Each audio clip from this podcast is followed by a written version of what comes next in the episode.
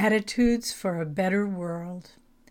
Swami Kriyananda has written a visionary book called Hope for a Better World The Small Community Solution.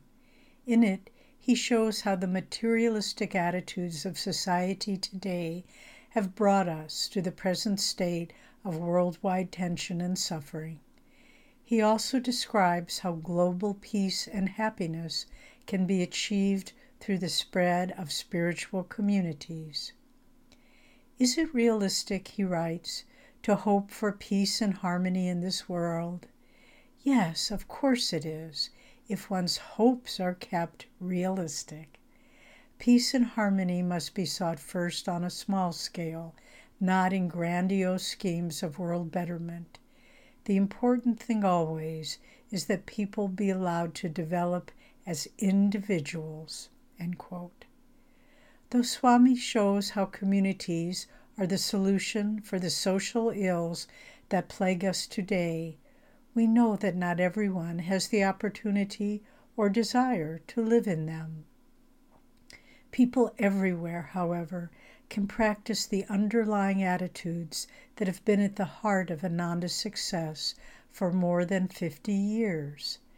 This success can be measured in terms both of the upliftment it has brought to the world as a whole and of the true happiness of those individuals who live by these basic principles. Here are some of them that we all can apply in our daily lives. 1. Working with energy and fluidity. The hallmark of the new age in which we live, Dwapara Yuga, is a vision of the world as consisting not of fixed, separate forms, but of fluid, unifying energy. In creating Ananda, Swamiji put out tremendous power, but with the understanding that energy has its own intelligence. To succeed in any project, he didn't ask, How have others done this before? or even, How have I done this before? He tried to think in new ways as guided by the dynamic energy now awakening in the world. Much of the conflict we find around us is between the forces of change and the fear of losing the status quo.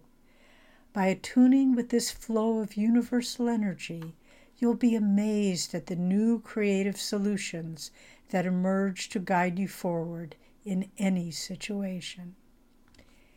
2. Seeing the unity in diversity. Behind the diversity of nations, cultures, and religions, there is one divine consciousness God.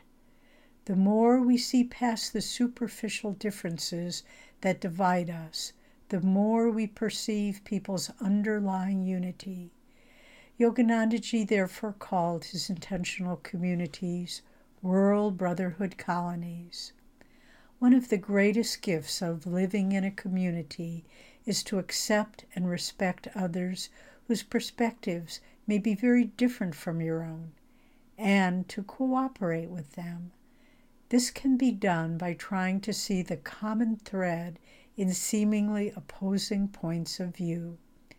When people cooperate in this way, each individual gains an expanded perspective that shows a higher purpose to even mundane activities. Much of Swamiji's success came because he supported the ideas and growth of everyone. 3. Living in simplicity. Another of Yoganandaji's main tenets for community life was plain living and high thinking. When we begin to break the dependency on material things for our happiness, we find inner freedom and self sufficiency.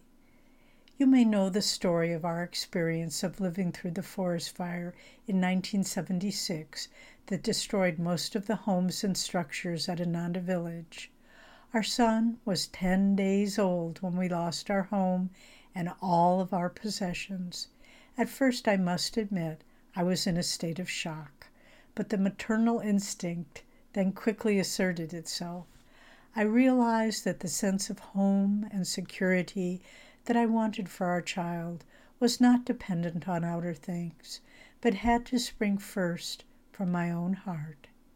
No loss of possessions could diminish the love and nurturing that I would give to our son. This was an incredibly freeing and life transforming experience. It has shaped my life ever since. 4. Developing strength and flexibility. Everyone's life has its share of challenges.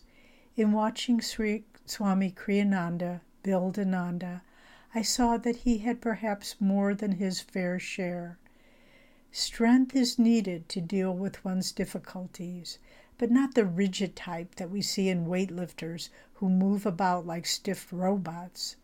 Strength needs to be balanced with flexibility of the kind we see in Hatha yogis. A number of times over the years, Swami Kriyananda would put out tremendous effort to accomplish some goal in building Ananda. But if he came to feel that this was no longer the right course, he would turn on a dime and redirect his efforts towards a different end. He adapted to what was needed at any given time and wasn't afraid to look foolish for changing his mind. And finally, faith and self offering. God is ultimately in charge of everything we do and everything that befalls us.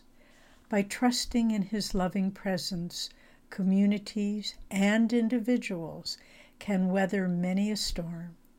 The more your faith is tested and validated, the more you can offer yourself unreservedly to God and Guru. Yoganandaji has a beautiful prayer demand quote, O Spirit, teach me to pray and worship incessantly with deep concentration.